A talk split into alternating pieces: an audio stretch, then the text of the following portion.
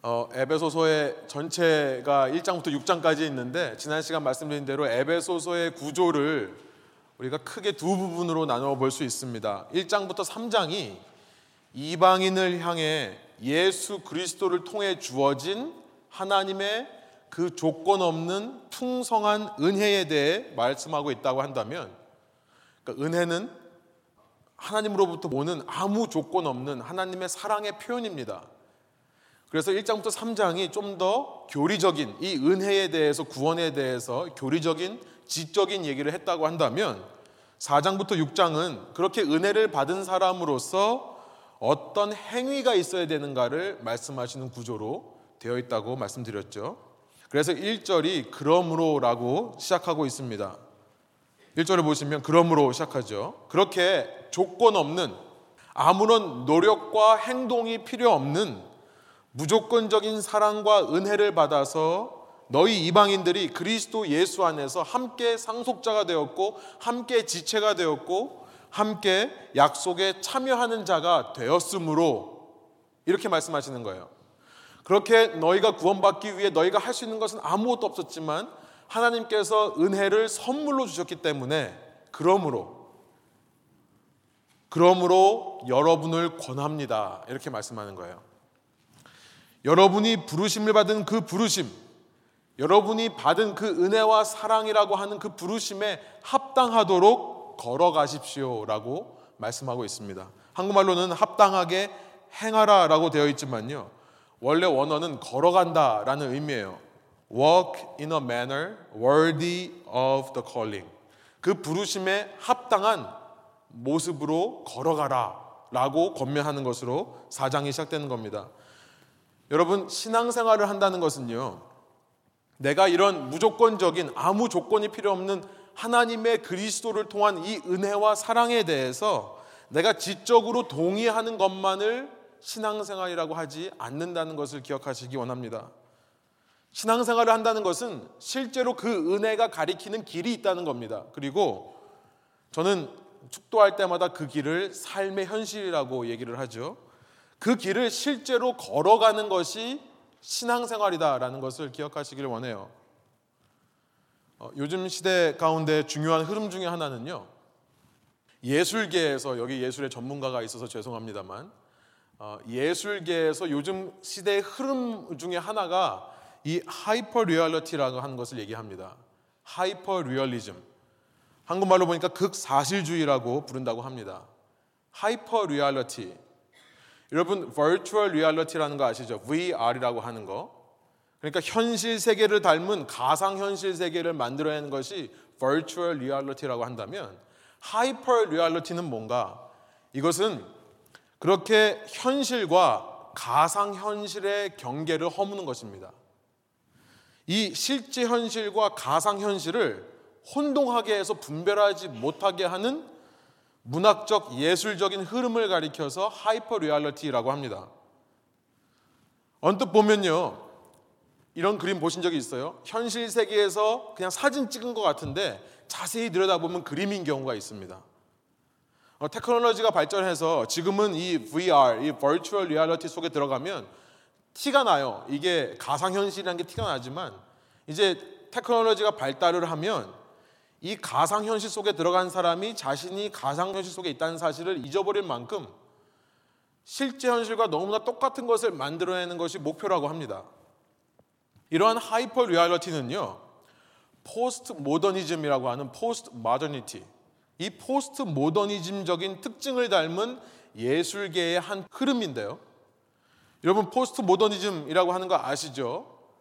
포스트 모더니즘이라고 하는 것은 우리가 살고 있는 이 현실을 부정하고 현실을 회피하는 그래서 현실은 비관적이고 현실은 허무하다라고 얘기하는 이 현실에 대한 회의감을 표현하는 예술 세계, 문학 세계를 가리켜서 포스트 모더니즘이라고 합니다. 그런데 이 포스트 모더니즘을 너무나 잘 표현해내는 것이 이 hyper reality라는 거예요. 사람들은요, 가상 현실에 있으면서 이제는 더 이상 현실인지 가상인지 구분을 못 하면서요. 이 가상 현실을 현실이라고 믿게 되는 겁니다. 그러면서 동시에 내가 몸담고 살아가는 현실에 대해서는 별로 매력을 흥미를 못 느끼게끔 하는 거예요. 이러한 목적으로 만드는 예술계의 흐름이 hyper reality입니다. 여러분 쉬운 예로 말씀드리면은 이 지금 미국 사회를 지배하고 있는 소셜 미디어를 우리가 생각해 볼 수 있습니다. 여러분 페이스북은 이제 옛날 세대들이 많이 하고요. 요즘 이제 핫한 거는 뭐 한국 사람들은 카카오 스토리인지는 모르겠지만 미국은 인스타그램입니다. 자신의 하루의 일상, 자신의 삶 속에서 일어난 일들을 담은 사진들을요. 이 인터넷에 올리는 것이 인스타그램인데요. 여러분 거기에 올라가는 그 사람의 삶의 모습들이 실제 그 사람의 삶인가요? 예이기도 하고 아니기도 합니다. 저는 아니라고 말씀드리고 싶어요. 물론 나의 삶의 한 부분입니다. 나의 삶 중에서 가장 잘 나갈 때의 모습, 나의 삶 중에서 가장 예쁘게 보일 때의 모습, 내 삶에서 가장 멋있게 보일 때 그런 모습들이긴 합니다만 거기에 나와 있는 내 모습들은 실제 내 삶이 아니죠. 실제 내 삶은 아침에 일어나면 세수하지 않으면 정말 꾀지지 않은 얼굴입니다. 학교에 가고 직장에 가는 것이 내 삶입니다. 거기 가면요. 스트레스도 받고 어려운 일도 겪고요. 누가 그렇게 맛있는 음식 먹습니까?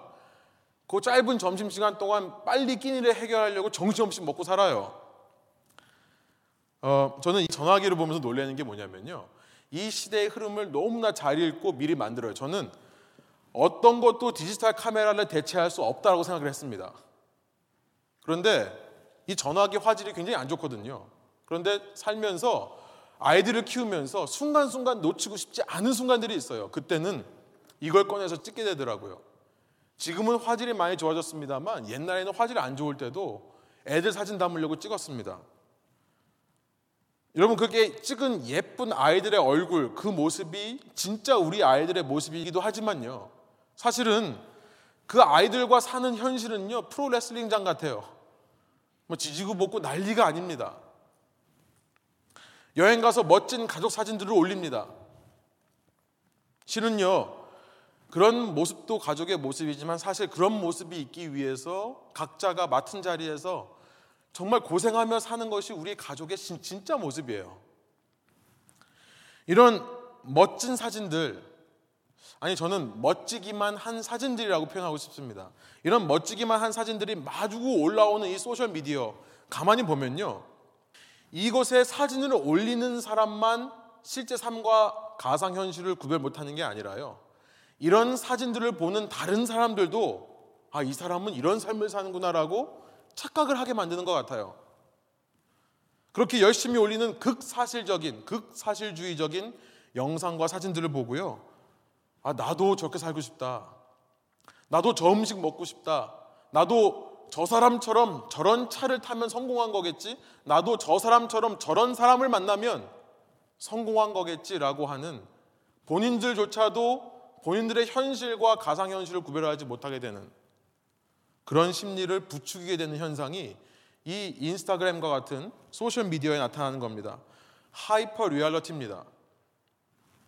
그래서요, 제가 이 hyper reality를 연구하시는 분들을 분석한 article 몇개 읽어봤는데 이런 얘기를 하시더라고요.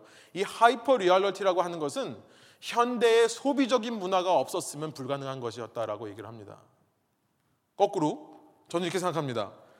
hyper reality를 통해서 더 큰 소비를 하게 만드는 나에게 필요 없는 것들인데 남들이 갖고 있는 거 보면서 나도 거기 가보고 싶고 나도 저거 먹어보고 싶고 나도 저거 타보고 싶은 더 큰 소비를 하게 만드는 저는 hyper reality라고 하는 것이 소비 문화라고 하는 consumerism이라고 하는 것의 일꾼이다. 충성된 일꾼이다라고 저는 말하고 싶습니다.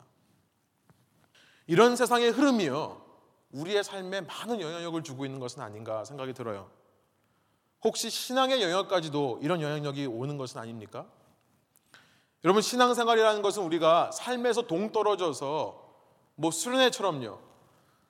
좋은 말씀만 듣고 좋은 은혜로운 감미로운 음악을 들으면서 감상하는 순간에 아 내가 정말 신앙이 있구나라고 하게 되는 것만이 신앙이 아닌 겁니다. 물론 그것도 중요합니다. 그것도 중요해요. 내가 하루하루 살아가는 삶의 현실에서 잠깐 step back, 잠깐 retreat해서 내가 지금 맞게 가고 있는가, 나는 지금 어떤 삶을 살고 있는가를 객관적으로 보는 눈 필요합니다. 내가 현실만으로만 만족하려고 했구나라고 하는 나의 성향에 대해서 돌아보는 것 중요합니다. 그리고 현실을 넘어선 영원한 소망을 다시 한번 갖게 되는 것이 중요해요. 그러나 많은 사람들이요. 말씀을 따라다니고 성경 공부를 따라다니고 은혜로운 찬양 집회들을 따라다니면서 내가 신앙생활 잘하고 있다라고 생각한다는 겁니다. 자칫 잘못하면요. 저는 유진 피러슨이라는 분이 책을 쓰면서 그 책 제목에 이런 표현을 썼습니다. 현실의 뿌리박은 영성. 어쩌면 우리가 그런 은혜로운 말씀, 찬양도 좋지만 이런 걸 추구하다가 현실의 뿌리박은 영성을 놓치고 사는 것은 아닌가라는 생각이 드는 겁니다. 내가 성경을 얼마나 아는가, 물론 중요합니다. 그런데 그게 내 신앙이라고 생각을 하는 거예요. 내가 얼마나 성경을 연구하면서 그 속에서 아하 모먼트, 신선한 깨달음들을 찾아내는 것이 신앙이라고 착각을 하는 겁니다. 그것도 중요합니다만 그것 자체가 신앙이라고 생각하는 거예요. 신앙이라는 것은요. 진리를 찾아내는 것만이 아니라 그 찾아낸 진리를 가지고 얼마나 하루하루 치열하게 살아가는가 그것이 바로 신앙생활인 줄 믿습니다. 그런데 우리는요 마치 관광지에 온 것처럼 신앙생활을 해요. 여러분 여름 동안에 여러 군데 관광 다니셨죠? 여행 갔다 와서 내가 그곳을 내가 이제 완전히 빠삭하게 젊은이들 표현으로 내가 완벽하게 알고 있다라고 말할 수 있습니까? 아니죠. 여행 오는 분들은요. 그 여행지에서 어떻게 사는지는 몰라요. 반대로 생각해 보면 여러분 시애틀에 여러분 친구들이나 아는 분들이 오셔서 몇 주 혹은 몇 달 있다 갔다고 생각해 보십시오. 그분들이 시애틀에서의 삶을 압니까? 아니요. 그들은 우리와 똑같은 장소에서 시간을 보냈지만요. 이곳에서 뿌리를 받고 사는 사람들의 삶과는 전혀 다른 삶을 산 겁니다. 저는 그것을 상당히 가상현실에 가까운 삶이라고 표현하고 싶어요. 여러분, 그러면요, 재밌습니다. 재밌죠. 여행 가면 재밌죠. 즐겁습니다. 신납니다. 그런데 문제는 뭐냐면 그 가상현실 속에서 느끼는 그 즐거움과 신남과 재미가 진짜 내 삶에 있어야 할 재미와 즐거움과 신남이라고 착각을 하게 되는 거예요. 그것이 진짜 기쁨이라고 생각하는 겁니다. 여러분, 현실과 가상현실을 혼동하는 하이퍼 리얼리즘에 빠지는 겁니다. 여러분, 이 시대에 소셜미디어가 이걸 부추겨요. 이런 문화를 부추긴다는 겁니다. 여러분, 그러면 현실에 돌아오면 어떻습니까? 재미없어요. 기쁨이 없는 겁니다. 그러니까 뭐 합니까? 오자마자 내년도 여행 계획을 세우는 거죠. 그래서 열심히 그 여행을 가기 위해 열심히 돈을 법니다. 여러분, 소비주의라는 것이 이 시대의 우상인데요. 이 소비주의에 현혹되어서 더 열심히 살면서 내 삶의 유일한 기쁨은 여행이다. 여러분, 이런 생각을 하는 젊은이들이 이 시대에 너무나 많습니다. 이것이 이 시대의 흐름이고 이것이 이 시대의 문화고요. 이 시대의 사상인 거예요. 그런데 문제는 뭐냐면 이런 시대를 살아가는 우리가 우리도 모르게 그것에 영향을 받아서 우리의 신앙을 그런 우상적인 것에 타협하고 사는 것은 아닌가. 신앙생활을 하는데도요, 물론 말씀을 통해 이 세상을 초월한 진리를 배우는 기쁨이 있습니다. 기도하며 찬양하며 은혜로운 집회에 가서 느끼는 어떤 신비로운 체험이 있습니다. 짜릿함이 있고 감동이 있어요. 그런데 정작 그 진리를 가지고 살아가야 될 현실, 그 감동과 짜릿함을 가지고 다시 한번 도전해 봐야 될 내 삶의 총체적인 현실에서는요, 실제로 그 길을 걸어가고 싶은 마음이 없다라고 한다면, 예수님께서요, 당신의 피를 흘려서 우리로 하여금 하나님께로 가는 길을 멋지게 닦아 놓으셨는데요. 정말 대단하게 닦아 놓으셨는데요. 그 길을 보면서 단지 감격만 하는 겁니다. 와, 대단하다. 어떻게 우리 예수님 저런 길을 닦아 놓을 수가 있지? 어떻게 저렇게 낮아지시고 또 높아질 수 있지? 감탄과 감격은 하지만 실제로 그 길을 걸어가려고 하지 않는다면 여러분 하나님을 아는 지식이라는 책을 쓴 J.I. 패커가요. 그런 사람들을 가리켜서 바이스탠더라고 합니다. 구경꾼이라고 하는 거예요. 그렇게 신앙의 구경꾼으로만 남기를 좋아하는 사람을 가리켜서 과연 참 신앙인이고 그 사람이 신앙생활을 하고 있다라고 말할 수 있겠는가? 여러분 에베소서 4장부터 이제 우리가 살펴보겠는데요. 이 4장과 6장을 통해 여러분에게 소원하는 것이 있습니다. 여러분 매일매일 그 길을 감탄하는 감상하는 것에서 그치지 마시고 그 길을 실제로 걸어가는 수고와 결단이 있으시기를 소원합니다. 여러분 아멘이세요? 여러분 실제 걷는 것은 힘들어요.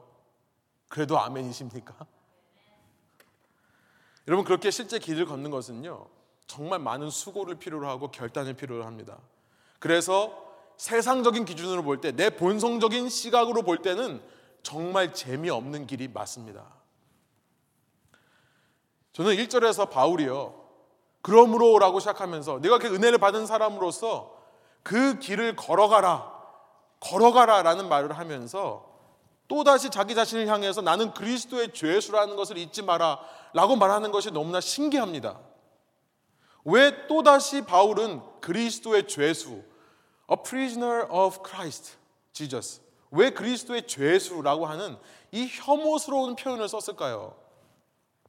정말 바울이 당시 당대 최고의 교회 개척자라면 여러분 당대에 바울처럼 교회를 많이 세운 사람이 없습니다. 바울이 그렇게 자신이 말하는 것처럼 나는 이방인의 사도다. 여러분 바울처럼 이방인을 많이 전도한 사람 없습니다.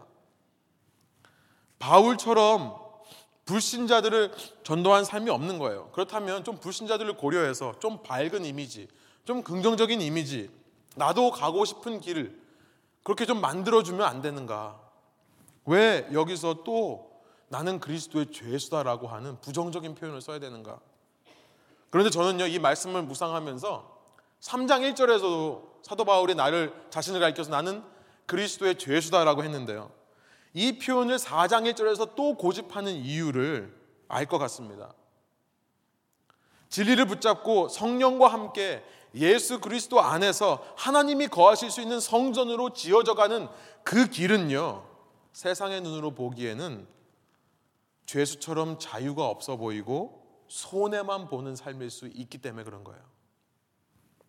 그러나 사도 바울은 말하고 싶은 겁니다. 세상에서 보기에는 이 길이 그렇게 수고하고 결단을 필요로 하는 어려운 길이지만 그러나 깨달아라. 내가 그냥 죄수가 아니라 그리스도의 죄수가 될 때에는 모든 게 달라진다. 저는 이런 말씀을 하고 있다고 믿습니다. 내가 그리스도의 죄수가 되고 나서야 나는 정말 진정한 자유가 무엇인지를 알게 되었다. 사도 바울은 그런 말을 하는 것 같아요.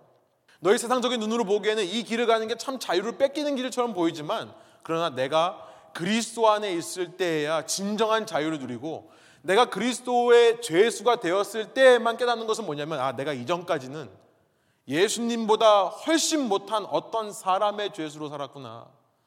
예수님보다 훨씬 우리를 복되게 할 수 없는 어떤 물질에 사로잡혀 사는 존재였구나. 라는 것을 깨닫게 되기 때문에 그리스도 예수 안에서 참 자유가 있다. 사도 바울은 이 말씀을 하는 것 같습니다. 세상의 눈으로 보기에는 그리스도의 죄수로 사는 것이 손해처럼 보이지만 그러나 눈을 들어서 봐라. 이 땅이 영원한 게 아니라 이 땅은 잠깐일 뿐. 이 땅 이후에는 영원한 세상이 펼쳐지기 때문에 이 땅에서 잠깐 예수님 때문에 당하는 고난이 있다면 그것은 오히려 축복이다. 그래서 사도 바울은 그리스도 죄수라는 말을 반복해서 말씀하는 걸로 생각합니다. 여러분 소원하는 것이 있습니다. 여러분들도요 감상만 하던 신앙생활에서 벗어나셔서 실제 그 길을 걸으시기를 소원합니다. 여러분 그 길을 걸을 때 기대하십시오. 익스펙하세요.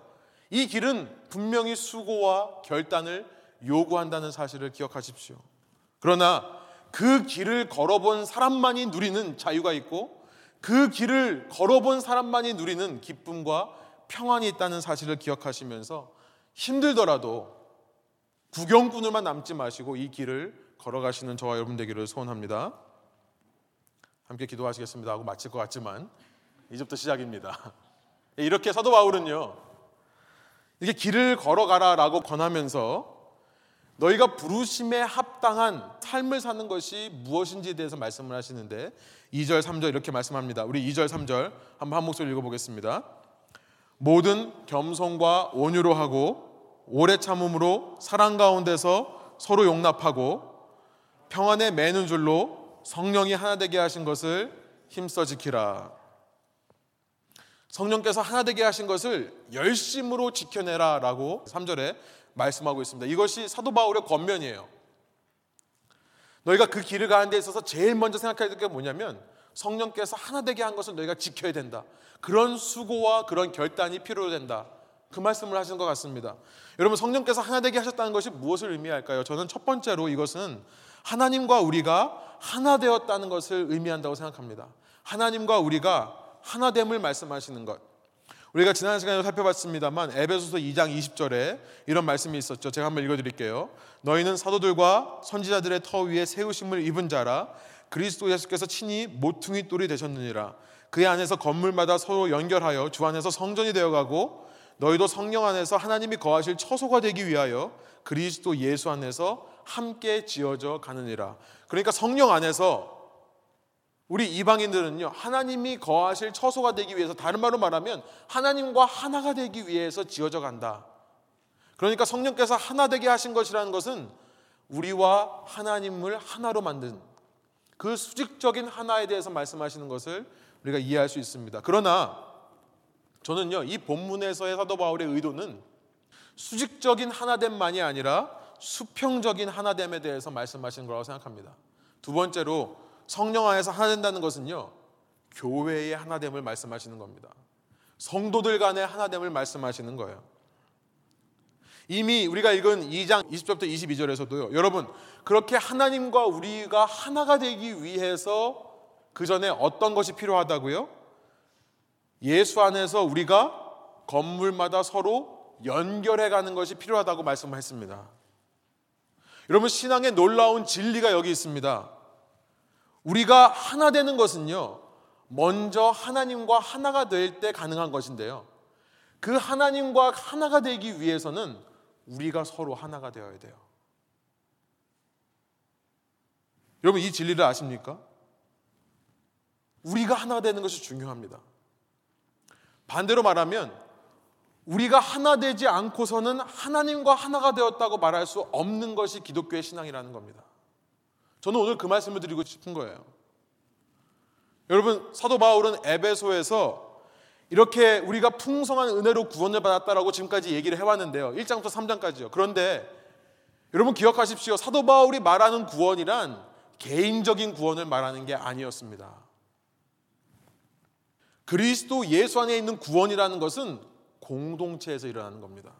그것을 강조하는 거예요. 그래서 사도 바울은 이전 성전이 새 성전의 모습으로 리모델링 되는 것을 예수 안에서의 구원이라고 표현을 하는 겁니다. 그 리모델링 되는 모습이 어떻습니까? 사도와 선지자들 그 기초돌 위에 이방인들이 돌이 하나씩 하나씩 올려져서 이루어지는 새로운 성전이 되는 겁니다. 그렇게 우리가 주님 안에서 하나가 될 때 그 안에서 하나님과도 하나가 된다는 것을 말씀하시는 거예요. 여러분, 구원이라는 것은 우리가 기억해야 하겠습니다. 내가 개인적으로 나 혼자 어느 순간 아 내가 예수님을 믿어야겠다. 내가 예수님을 영접하고 나 혼자 잘 믿고 잘 사는 것을 말하는 것이 아닙니다. 구원이라는 것은요. 여러분 우리가 예수님을 그리스도를 영접한다는 말 속에 공동체가 들어 있다는 것을 기억하시기 바랍니다. 우리가 이제 살펴보겠습니다만 에베소서에는요. 그렇게 예수님을 영접하는 것을 가리켜서 머리 된 그리스도의 몸 되는 거라고 말씀을 합니다. 뭐라고요? 머리 된 그리스도를 영접하여서 내가 그 몸의 한 지체가 되는 겁니다. 몸으로 구원을 받는 겁니다. 내가 예수님을 영접하는 거에는 공동체가 들어있는 거예요. 그 속에요. 사도 바울은요, 성령의 감동하심으로 지금 시대의 흐름을 꿰뚫어 보고 있는 겁니다. 이전까지 유대인 중심의 유대교는요, 여러분 구약 성경의 뿌리를 내리고 있죠. 구약 성경을 읽어보면 구약에서 말하는 구원이라고 하는 것은 회복이라고 말하는 것은 절대 개인적인 레벨이 아닙니다. 공동체적인 레벨에서의 구원이에요. 유대인들은 이것을 믿어왔습니다. 우리를 구원하십시오. 호산나. 나를 구원하십시오가 아니라 우리를 구원하십시오라는 외침으로 살아왔던 사람들입니다. 유대인들은 구원을 한 번도 개인적인 사건으로 본 적이 없습니다. 그런데 문제는 뭡니까? 이제 구원의 문이 이방인에게 열리면서 이방인들이 그 구원에 동참하게 되는데요. 이전까지 이방인들 사회에서는 이방인들의 종교에서는 구원은 개인적으로 일어나는 거였어요. 그러니까 사도 바울이 지금 이야기를 하는 겁니다. 이렇게 너희가 그 부르심으로 인해서 부르심에 합당한 삶을 살기를 원하는데 가장 먼저 너희가 깨달아야 되는 것은 이제부터는 너희가 공동체라는 것을 깨달아야 된다. 그 부르심에 합당한 길을 걸어가는 것의 첫 걸음이 공동체라는 것을 말씀하는 겁니다. 여러분 주부에 있습니다만 시간 관계상 읽지 않겠습니다. 사도 바울이요 서신서들을 통해서 얼마나 이 공동체에 대해 강조했는지 한번 보십시오. 이 에베소서와 컴패니언 레터, 이 동반 서신이라고 하는 골로새서에 보면 3장 12절부터 14절 오늘 본문과 거의 비슷한 말씀이 나오고 있고요. 그러면서 좀 더 강조하죠. 너희가 서로 피차 용서하고 용납해라. 이 공동체성에 대해서 좀 더 강조하고 있습니다. 고린도전서 12장에 보면 우리는 유대인이든지 그리스 사람이든지 종이든지 자유인이든지 모두 한 성령으로 세례를 받아서 한 몸이 되었다. 모두 한 성령을 마시게 되었다. 공동체가 없이는 세례도 성령의 임재도 한 몸이 되는 것도 없다라는 것을 말씀하고 있죠. 그리고 더 나아가서 사도 바울은요 갈라디아에서는요 우리가 예수 그리스도 안에서는 요 하나만 지키면 된다라고 말씀을 하세요. 갈라디아서 5장 13절부터 14절에 보면요. 형제자매 여러분, 이 갈라디아에 있는 유대인과 이방인들을 가리켜서 말하는 겁니다. 하나님은 여러분을 부르셔서 자유를 누리게 하셨습니다. 그 자유를 가지고 육체의 욕망을 삼으려고 하지 말고 육체의 욕망을 정당화하는 구실 삼지 말고 서로 사랑하십시오라고 한 다음에 모든 율법은 내 이웃을 내 몸과 같이 사랑하라 한 한마디 말씀 속에 다 들어 있습니다. 갈라디아서를 쓴 사도 바울에게 있어서 하나님을 믿는다. 예수님을 영접했다라는 것의 의미는요, 단 하나입니다. 서로 사랑한다. 라는 겁니다. 여러분, 이것은 사도 바울이 이단적인 교리와 기독교의 교리와 어긋나는 말씀을 하는 것이 아닙니다. 이미 예수님께서도 이 말씀을 하셨어요. 우리가 지난 주간에 성경 통독을 하면서 우리 마태복음을 끝냈죠. 이제 금요일서부터 마가복음이 시작되었는데 여러분 성경 통독 얘기가 나온 김에 늦지 않았습니다. 우리가 마태복음은 주일날 살펴봤었으니까 오늘부터 마가복음을 읽기 시작하시면 연말까지 신약 성경을 통독하실 수 있습니다. 예, 아무튼 지난주에 읽었던 마태복음 22장에 보니까 예수님께서 이 모든 율법들을 단 두 가지로 압축하시는 장면이 나오죠. 유대인들이 이마에 붙이고 손목에 쓰고 문 앞에다 붙여놓는 이 하나님을 사랑하되 마음을 다하고 목숨을 다하고 뜻을 다하여 혹은 힘을 다하여 사랑하라. 나는 이 쉐마의 말씀 이것이 가장 중요한 율법이다. 그런데 거기서 끝나지 않으시고 예수님은 레위기 19장 18절에 있는 유대인들이 별로 보지 않았던 말씀을 추가합니다. 둘째는 첫 번째와 같은 건데 뭐냐면 내 이웃을 내 몸같이 사랑해라. 더 나아가서 예수님은요, 요한복음 15장에 보면 12절에 이 둘을 하나로 압축해서 말씀하시는데 내 계명은 이것이다. 내가 너희를 사랑한 것 같이 너희도 서로 사랑하여라. 여러분, 오늘날 내가 하나님을 믿습니다. 예수님을 영접했습니다. 라고 말하는 사람들 속에 이 공동체 서로 사랑이라는 것이 얼마나 자기 구원에 중요한 것인가를 인식하는 사람이 과연 있는가? 이방인들의 문화와 흐름 속에서 이제는 신앙마저 나의 사유 재산화 돼 버린 것은 아닌가? 신앙마저 개인 프라이버시의 영역으로 된 것은 아닌가 생각이 드는 겁니다. 여러분 우리가 왜 교회 공동체를 이루어 나가고 오늘 본문의 말씀에 따르면 그 공동체를 힘써 지켜내야 하는 이유가 무엇입니까? 여러 이유가 있을 수 있지만 저는 말씀에 의지해서 단 한마디로 그 이유를 말씀드리고 싶습니다. 왜냐하면 그게 신앙생활의 첫 걸음이기 때문에 그렇다는 거예요.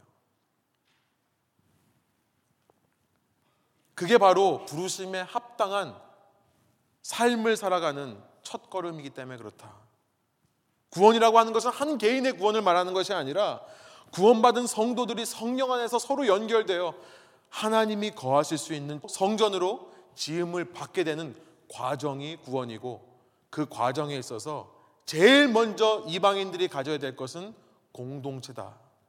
저는 오늘 본문이 그 말씀을 하고 있다고 생각합니다. 그래서 4절부터 6절을 보면요. 바울은 이 말씀을 한 다음에 너희가 무엇을 믿는지, 너희가 무엇을 믿고 있는지를 다시 한번 상기시켜라. 우리에게 기독교의 교리에 대해서 상기시켜 주십니다. 우리 4절부터 6절 다시 한번 한 목소리로 읽어 보겠습니다.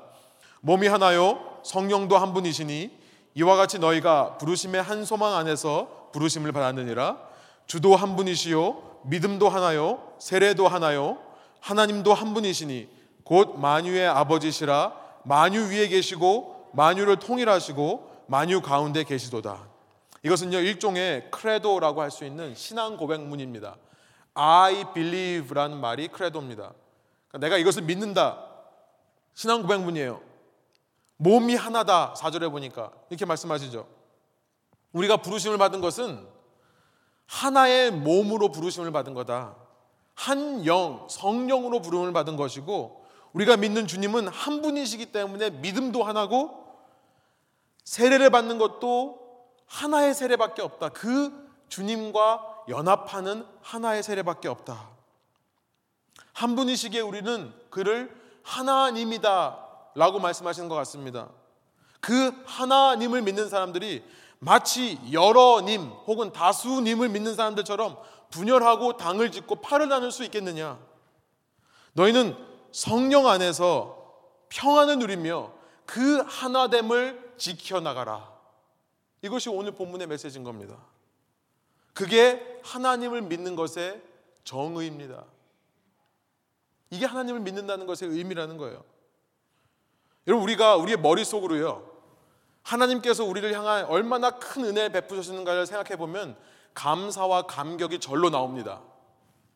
그러나 실제 현실로 돌아와서 그 구원받은 삶을 이루기 위해 내가 공동체를 만나는 순간, 나 외에 다른 사람들을 만나고 교회 식구들을 만나고 성도를 만나는 순간 내 속에서부터 한숨이 후 하고 절로 나온다면 나는 마치 아직도 신앙이라고 하는 것을 hyper reality로 이해하고 있다는 것입니다.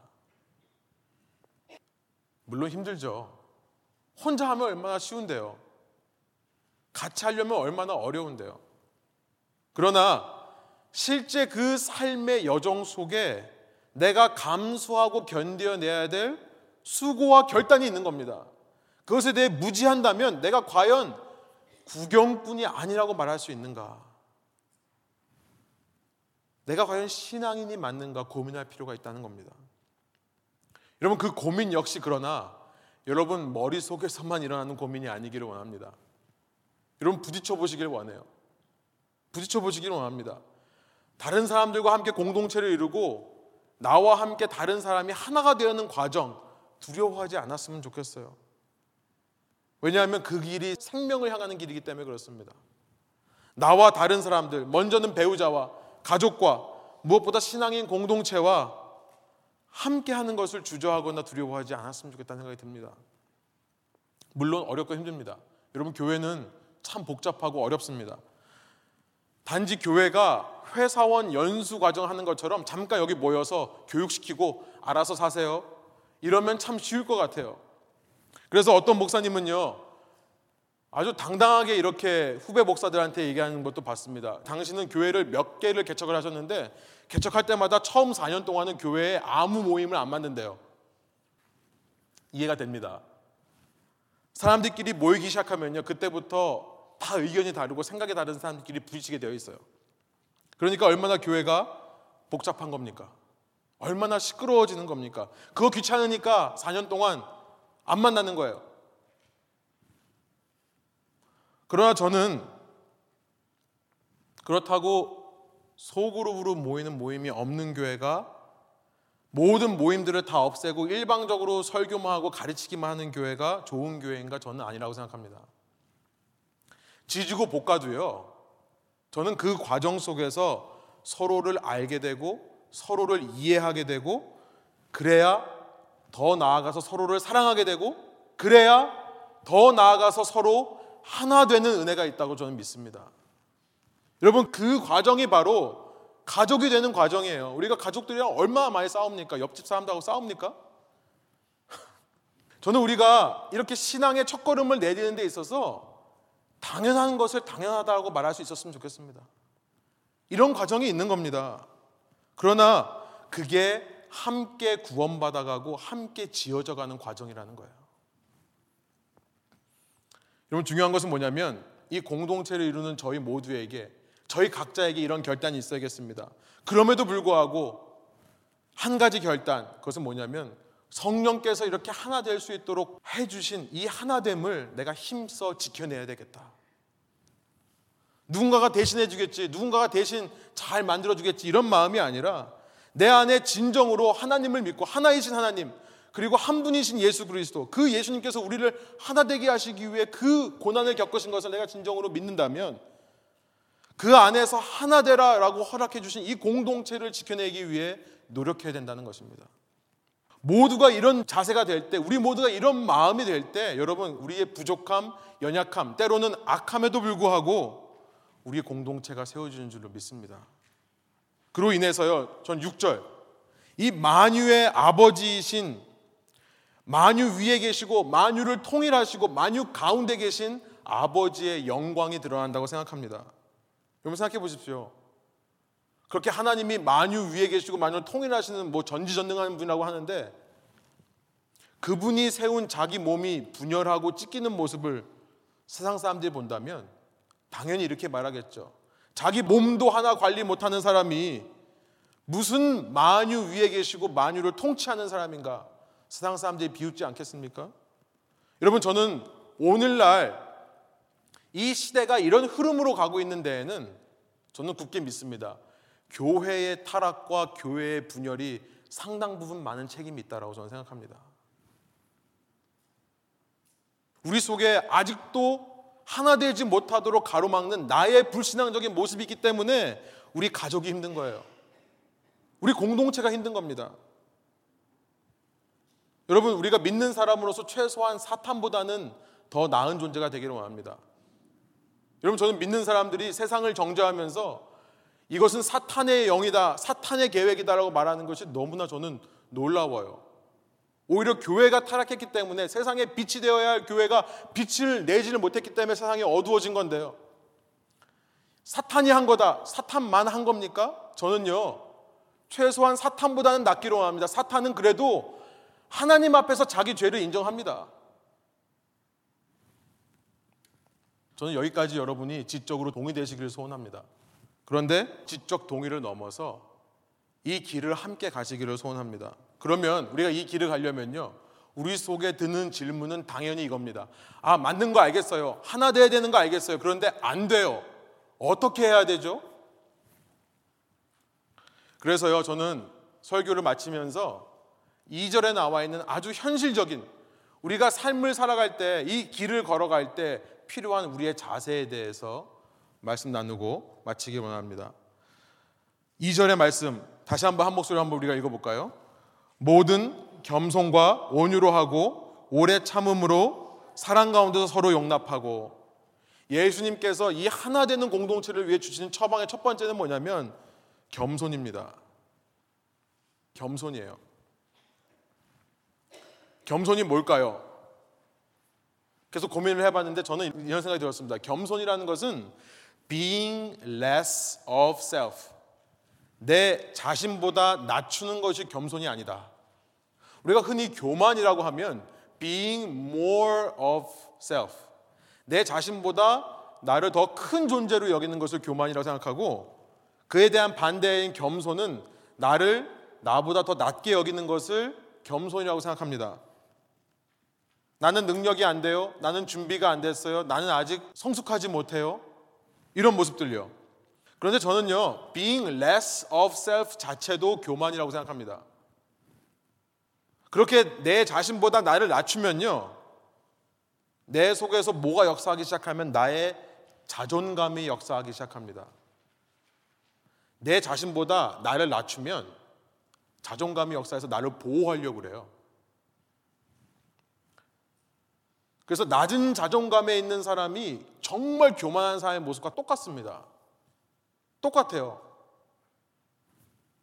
저는 이런 생각이 들었어요. 낮은 자존감이라고 하는 low self esteem이라고 하는 존재가 거울을 들여다보면 그 거울 속에서 교만을 발견하게 된다고 저는 생각합니다. 나를 낮추면요, 내 속에 부글부글 끓어오르는 게 있어요. 나를 낮추면요, 야, 내가 이러고 살아야 되냐? 이런 마음이 듭니다. 낮은 자존감은 결국 높은 교만과 동질의 것임을 기억하시기 바랍니다. 그러면 겸손은 뭘까요? 저는 겸손을 이렇게 정의하고 싶습니다. Being true to self.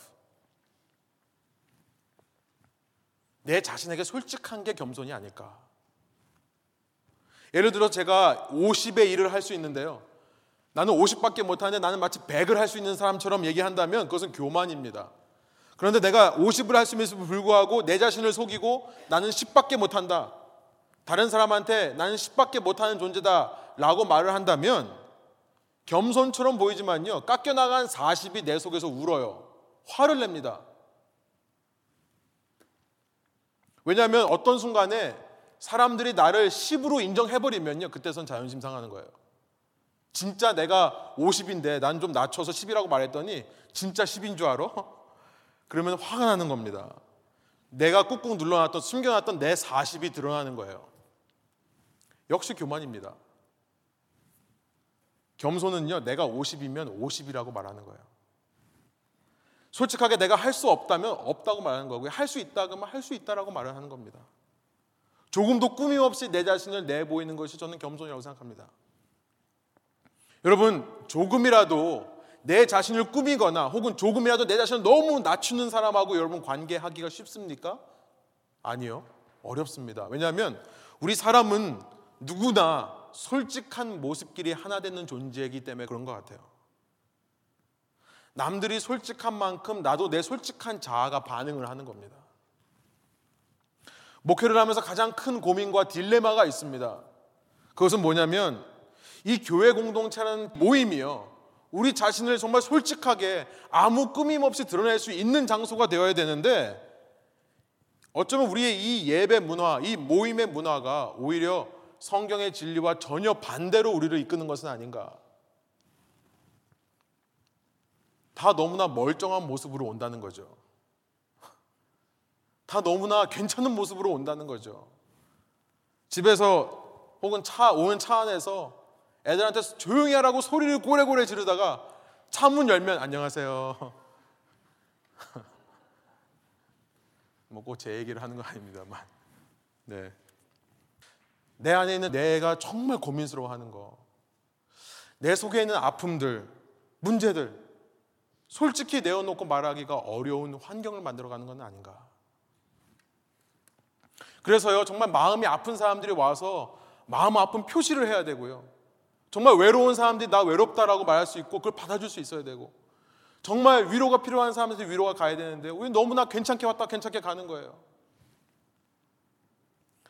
여러분 그래서 저는 어쩌면 이 시대에 꼭 소그룹이 필요한 이유 중에 하나가 그것이 아닌가 생각이 듭니다. 여러분 소그룹에서조차 우리가 척한다면 소망이 없는 거라고 저는 생각해요. 그나마 소그룹이 있어서 그 속에서 내가 스스로를 정말 겸손하게 솔직하게 내어놓고 여러분 우리가 서로의 솔직한 모습을 알아야 그때서야 우리가 친해집니다. 그렇죠. 그리고 친해져야 상대방을 이해하게 되고 알게 돼요. 아, 얘가 이래서 이런 얘기를 했구나. 얘가 이래서 이런 행동을 했구나. 여러분, 그렇게 상대방을 알고 이해해야 그 다음 과정이 뭐냐면 그 사람을 사랑할 수 있습니다. 그래야 우리가 하나 될 수 있는 거예요. 여러분, 첫 번째, 오늘부터 여러분 겸손해지십시오. 저도 노력할게요. 내 솔직한 모습을 드러내기를 주저하지 않는 그런 모습으로 다가갔으면 좋겠습니다. 두 번째, 겸손만을 얘기하시는 게 아니라 두 번째 온유에 대해서 말씀하십니다. 그렇죠? 온유. 겸손과 온유.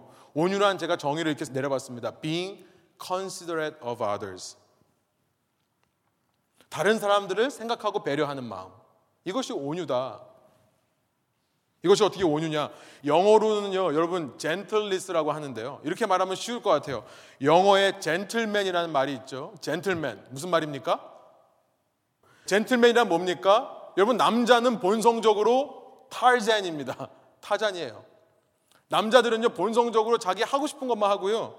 즉흥적이고 감정적인 존재가 남자입니다. 정말 맹수와 야수와 별로 다름이 없어요. 교육을 안 받으면요. 남자들은 그래요. 그런데 이런 사람이 사회 교육을 받고 예의와 매너, 예절을 배울 때 그 사람을 가르쳐서 너 이제 젠틀맨이 되었다, 신사가 되었다라고 말해주는 겁니다. 여러분, 온유라고 하는 것은 약한 사람을 말하는 게 아니에요. 그저 한없이 부드럽기만 하고 뭘 해도 다 오케이인 사람. 그냥 맨날 무슨 져주기만 하는 사람의 모습이 온유가 아닙니다. 온유란 길들여진 맹수를 가리켜서 온유하다고 합니다. 온유. 내 본성적으로는요, 이 상황에서 내가 이 말을 해야 내 직성이 풀리는 거예요. 그런데 다른 사람을 생각해서 다르게 말하는 거죠. 돌려 말하는 겁니다. 이게 온유한 사람의 특징적인 모습이라는 거예요. 여러분 그러니까 겸손과 밸런스 되는 게 온유라고 저는 생각합니다. 겸손이 true to self, 솔직하게 내 얘기를 다 하는 거라면 온유는요, 상대방을 배려하는 거예요. 배려해서 지혜롭게 말하는 겁니다. 내가 마음에 안 든다고 이거 마음에 안 들어요. 고쳐. 이러는 게 아니라요. 그 상대방을 생각해서 다르게 말하는 것이죠. 여러분 상상해 보세요. 제가 오늘 온유에 대해서 설교하려고 합니다. 그런데 제가 지금 집에 올 때까지 차 안에서 소리를 고래고래 지르고 왔거든요. 그래서 저는 온유하지 못할 것 같아요. 그러나 하나님의 말씀이니까 여러분 온유하세요. 제가 이렇게 설교한다고 생각해 보세요. 진짜 그랬다는 얘기가 아니라니까요. 자꾸 믿으시는데. 예. 진짜 이렇게 말한다면 여러분 필요 이상의 말을 하는 거죠. 쓸데없는 말을 하는 겁니다. 솔직하긴 하죠. 그러나 그게 사실이라면 솔직하긴 하지만 다른 사람에게 도움이 안 되는 말을 하는 겁니다. 물론 꾸며낼 필요 없습니다. 그건 겸손이 아닐 겁니다. 그러나 겸손과 함께 온유가 중요해요. 다른 사람을 생각하는 것. 여러분 대인 관계에서 솔직과 함께 온유가 필요하다고 생각합니다. 내가 하고 싶은 말 다 하고 살 수 없습니다. 그 사람이 깨닫도록 도와주는 역할을 할 수 있는 것 뿐이죠. 그래서 잠언서에 보면요. 지혜로운 사람일수록 말을 아낀다라고 말씀을 하는 거죠. 여러분 세 번째로는 오래 참음이라고 말씀하십니다. 오래 참음. 무슨 설명이 필요하겠습니까? 저는 이 오래 참음의 정의를 being faithful to God. 하나님께 신실한 것, 하나님께 진실된 것. 그러니까 다른 말로 말하면 하나님을 신뢰하는 것이라고 저는 생각합니다. 변치 않는 마음으로 하나님을 대하는 것, 이것이 오래 참음이라고 생각해요. 여러분, 내가 오래 참을 수 있는 단 한 가지 이유가 뭡니까? 하나님을 신뢰하기 때문입니다.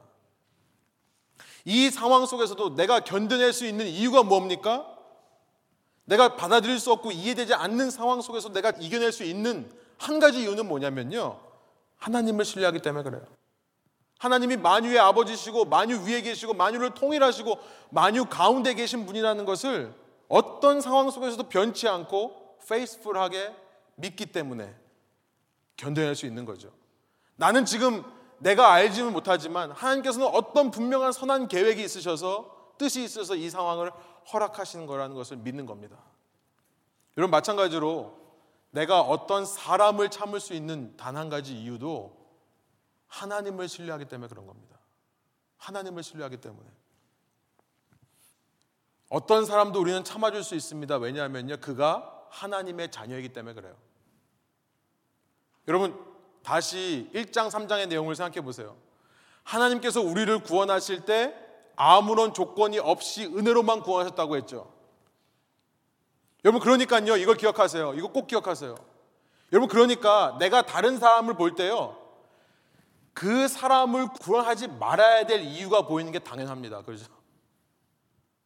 아무 조건 없이 구원하시는 하나님이시기 때문에 내가 저 사람을 볼 때 구원받지 못할 모습이 보이는 게 정상이라는 거예요. 여러분 우리가 대인 관계에서 expect 할 거를 expect 하자고요. 정상인 걸 정상이라고 말해 주자고요. 내가 보기에 기준에 못 미친다고 해서 문제가 있는 사람이 아니라고요. 그러기 때문에 구원하셨다고요. 하나님께서는요, 그렇게 조건 없는 사람을 택하셔서 하나님께서 하시는 일은 뭐냐면, 성령을 통해 하시는 일은 뭐냐면, 그 조건을 이루어 가시는 분인 줄로 믿습니다. 그게 하나님의 전지 전능하심이에요. 여러분 그런 하나님을 믿기 때문에 지금 내 모습 같은 사람도 하나님께서 구원해 주셨다는 것을 우리가 믿을 수 있는 거죠. 그리고 나 같은 조건에도 불구하고 내 속에 역사하셔서 하나님이 원하시는 조건을 이루어 갈 거라고 믿을 수 있는 거죠. 그래서 결론적으로 하나님을 신뢰하기 때문에 하나님의 능력을 신뢰하기 때문에 남을 참고 기다려 줄 수 있는 겁니다. 내가 원래 태어날 때부터 잘 참아. 나는 원래 성격이 그래. 그래서 참을 수 있는 사람 없어요. 하나님을 신뢰하기 때문에 참는 겁니다. 마지막으로 사랑 안에서 용납하는 거다라고 말씀하십니다. 저는 이것이 being like Jesus, 예수님처럼 되는 거다라고 생각을 합니다. 앞서서 여러분 겸손과 온유라고 했는데요. 마태복음 18장 28절 29절에 보시면 주부에 있으니까 한번 찾아보세요. 나중에요. 예수님께서 당신의 성품을 말씀하실 때 사용한 것이 나는 마음이 온유하고 겸손하다. 여러분 이 온유와 겸손, 겸손과 온유는요 예수님의 성품에 참여하는 것입니다. 예수님은 우리를 오해 참으실 뿐만 아니라 사랑 안에서 용납하시는 분이죠. 마태복음 16장 24절부터 25절 이에 예수께서 제 아들에게 이르시되 누구든지 나를 따라오려거든 자기를 부인하고 자기 십자가를 지고 나를 따를 것이니라. 누구든지 제 목숨을 구원하고자 하면 잃을 것이요 누구든지 나를 위하여 제 목숨을 잃으면 찾으리라. 예수님께서는 우리를 구원하시기 위해 십자가를 지신 분입니다. 그런 예수님께서 우리에게 동일하게 말씀하시는 거예요. 너도 너의 옆에 있는 사람, 너 주위에 있는 사람을 위해 십자가를 지고 나를 따라와라. 예수님 닮아가는 거죠. 여러분 우리가 이렇게 겸손하고 온유하고 오래 참고 사랑으로 용납하는 예수님의 모습으로 살아갈 때요. 저는 만유 위에 계신 하나님께서 영광 받을 뿐만 아니라 우리를 지켜보고 있는 수많은 우리 주위의 사람들에게도 그 하나님의 영광이 보여질 줄로 믿습니다. 그걸 위해서 이 공동체가 존재하는 거라고 믿습니다.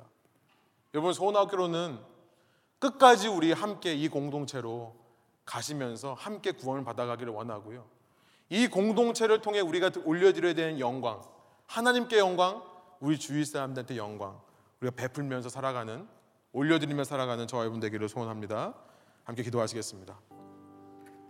하나님 성령께서 저희를 하나 되게 하신 것을 우리가 힘써 행하는 그 길을 걸어가는 저희들 될 수 있도록 이 시간 말씀을 통해 저희 영을 깨워 주시니 감사합니다. 성령께서는 인격적으로 역사하시는 분이시기에 우리가 노력하고 우리가 헌신하고 우리가 수고와 결단을 하는 만큼 우리에게 주님의 성품 그 겸손과 온유와 오래 참음과 사랑으로 용납하는 주님의 성품을 우리 속 사람 가운데 이루어 주실 줄로 믿습니다.